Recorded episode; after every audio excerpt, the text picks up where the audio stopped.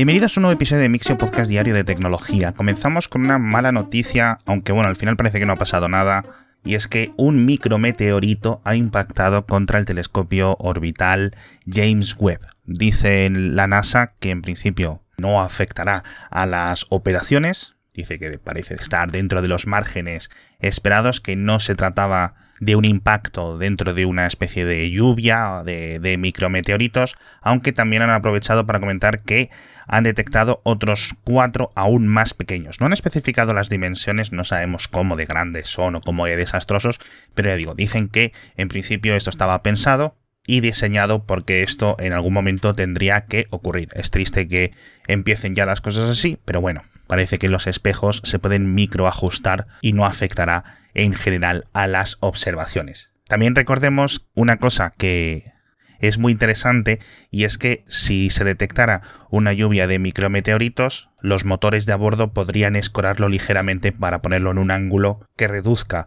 las posibilidades de impacto. Así que bueno, será algo que supongo que con el paso de los años acabará ocurriendo más y más y más, y es pues eso, la naturaleza del espacio, que nunca está realmente vacío del todo. Nos venimos a la Tierra, vamos a hablar de otra vez de China, porque ha desaparecido el mayor streamer, la mayor estrella, y lo ha hecho de una forma misteriosa. Se llama Li Jiaqi, y esto es muy importante porque este señor tenía más de 64 millones de seguidores. Es increíblemente popular, sobre todo por sus emisiones más comerciales en las que comenta un montón de productos, etcétera. Ya sabéis lo gigante que es este fenómeno, no solo en China, sino en un montón de países en Asia. Bueno, pues resulta que el viernes pasado, que era justo la celebración del aniversario de la masacre de Tiananmen, un evento altamente censurado en China, que rememora lo ocurrido en 1989, y durante la emisión del viernes, no sé muy bien cómo, estaba Li Jiaqi comentando algunas cosas de comida, y pusieron un postre de unas galletas que tenía forma de tanque. Pocos minutos después, la conexión se cortó. Obviamente los censores del ministerio entraron en acción, parecían que había problemas técnicos, al menos es lo que se alegó, lo cual es completamente extraño porque hay muchísimo dinero en juego en esas emisiones y normalmente pues esos cortes duran segundos o minutos, y ha pasado el lunes, ha pasado el martes, ha pasado el miércoles y sigue sin aparecer. Dudo que esté detenido.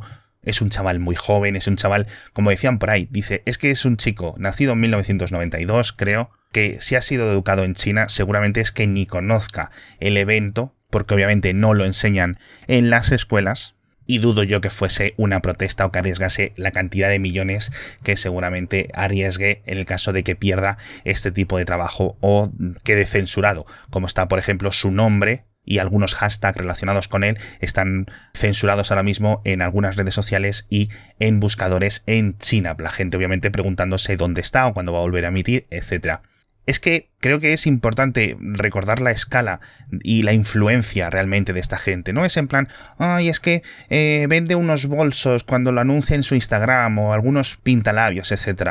Recordemos que también otra streamer muy famosa en China, creo que tenía más followers, Villa, cayó en desgracia también hace unos meses, lo comentamos en el podcast, por un tema fiscal. Más de 200 y pico millones de dólares o millones de euros al cambio en impuestos no pagados. Y eso solo son los impuestos. Imaginaos la cantidad de dinero que generan. En algunas ocasiones podréis ver qué es lo que hay realmente detrás de esas emisiones y parece que es una persona delante de una cámara de un iPhone y al otro lado del iPhone hay a lo mejor 15 o 20 personas gestionando básicamente un estudio completo porque están emitiendo durante horas y horas y horas y se mueve muchísimo dinero. Así que es muy grave lo que le ha ocurrido a Li Jiaqi. Ya digo, órdenes de magnitud por encima de lo que pueden conseguir Ibai y otros más por estas zonas. Así que a ver cuándo aparece.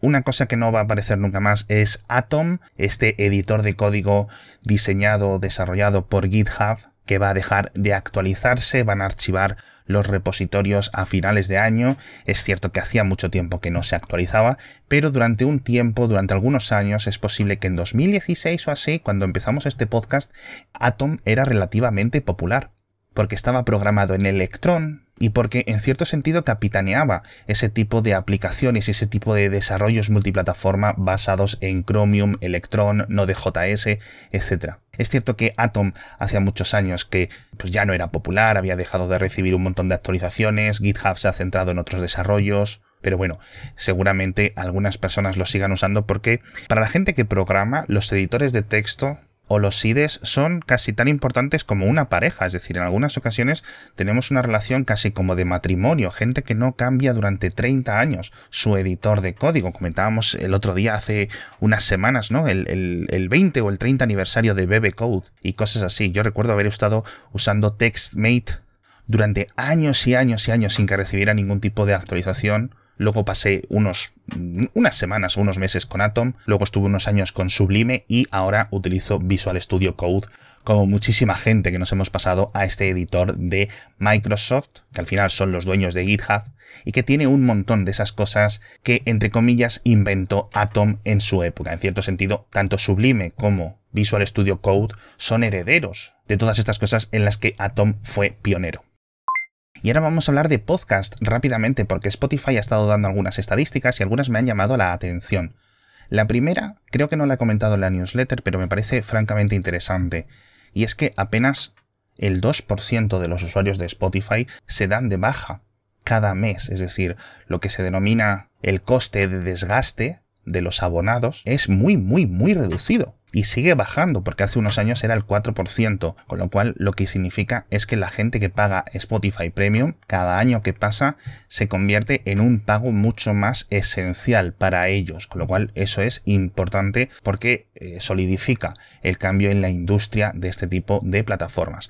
Pero lo relacionado con el podcast es más interesante quizás, porque solo el 7% del consumo del total de minutos o del total de horas consumidas en Spotify son podcasts, con lo cual podemos asumir que el resto es música, quizás un pequeño porcentaje de emisiones en directo con el Green Room, etc. Pero aunque solo sea un 7%, dice mucho porque la escala que ha cogido Spotify para muchos podcasts es gigante. Yo no soy mucho de mirar las estadísticas de mi podcast, pero sí es cierto que en algunos momentos Spotify me trae mucha más audiencia de lo que me puede traer Apple Podcast, Google Podcast, etc. Es cierto que la mayoría de mis oyentes, como sois gente más técnica, gente más dado a aplicaciones específicas, no usáis Spotify para escuchar podcasts, pero hay miles de personas que todos los días me escuchan ahí. Y es una audiencia que en muchas ocasiones es nueva. Aunque solo sea ese 7%, es un 7% de una audiencia tan grande que es increíble.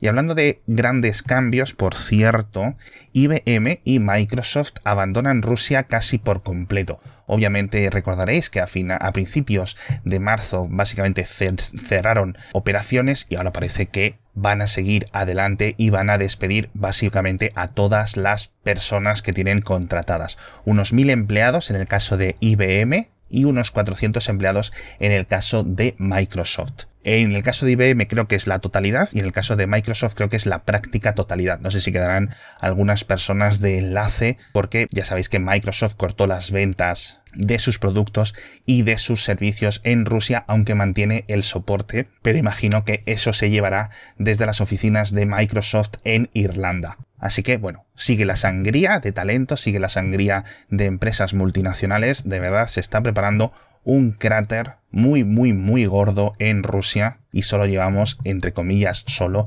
3 meses de guerra. Por cierto, hablando de multinacionales, tenemos que hablar de Telefónica, que dice que va a expandir a todos sus empleados en España la jornada de 4 días a la semana, al menos de forma voluntaria. Es decir, que en vez de trabajar 8 horas de lunes a viernes, trabajarán 8 horas de lunes a jueves quien quiera, con lo cual en vez de 40 horas trabajarán 32, con la correspondiente reducción de salario del 20%. Esto recordaréis que fue un experimento que inició Telefónica hace unos meses con unas partes de la plantilla. No parece que haya sido muy exitoso porque apenas leo por ahí que un 10% de las personas que estaban se han querido apuntar porque al final el desgaste salarial, el desgaste de ingresos es alto. Y esto es algo muy parecido a lo que ofrecía Dell en algunos países de Europa y en Argentina hace unas semanas también que lo comentamos en el podcast. No es tanto una manera de reorganizar la empresa, una manera de mantener a los empleados más felices o de intentar incrementar las productividades de algún tipo de forma, sino parece que es una forma de reducción de gasto, como pueden ser las prejubilaciones. La verdad es que este tipo de recortes me recuerda más a las prejubilaciones que a otra cosa. Pero bueno, hablamos de un montonísimo de cosas, la verdad, en el newsletter de hoy. Ya sabéis que todo lo tenéis en las notas del episodio. Hablamos del cierre de Hispachan tras 10 años, este pequeño foro de tablones que no tenía muchos usuarios, nunca fue realmente tan popular como otros chan, o en España y en otros países hispanoparlantes siempre ha estado los últimos años sobre todo eclipsado por forocoches y cosas así. Pero bueno, parece que el coste de los servidores era demasiado grande para mantenerlo más tiempo operativo. También hablamos de Corea del Sur, que cancela su misión hacia el asteroide Apophis, un asteroide que ya sabéis que va a pasar muy, muy, muy cerca de la Tierra en 2029, a unos 32.000 kilómetros de distancia. Es extremadamente cerca, pero que, aunque esta misión de Corea del Sur no vaya a visitarlo, recordemos que la NASA sí lo hará con el Osiris, con la sonda Osiris, que fue hasta el asteroide Bennu en 2020. Recordaréis que impactó contra el propio asteroide, recogió una muestra. Bueno, pues depositará la muestra, creo que el año que viene, en la Tierra, la dejará en órbita y esperará 6 años hasta que el Apophis se acerque. Lo cual queda todo muy egipcio, ¿no? Osiris visitando Apophis, pero bueno. Hablamos también de Samsung, que parece que está intentando comprar la chipera holandesa NXP, que si no es la mayor chipera europea, debe de ser de las 2-3 mayores. Es posible que Infineon o ST Micro ahora mismo sean mayores. Pero bueno, es una compra que ya intentó realizar Samsung el año pasado y que ya intentó realizar Qualcomm hace un montón de años y que lo pararon los reguladores chinos. Curiosamente, una de estas carambolas de la globalización, que el gobierno chino impida a una compañía de California comprar una compañía de Países Bajos. Pero ya sabéis cómo funciona esto a nivel mundial. Hablábamos de algunas cositas más en el boletín, ya sabéis que lo tenéis todo en las notas del episodio, en Twitter, en Telegram, en LinkedIn, en el RSS, donde queráis. Muchísimas gracias a todos por estar conmigo un día más y nos vemos mañana con más noticias de tecnología.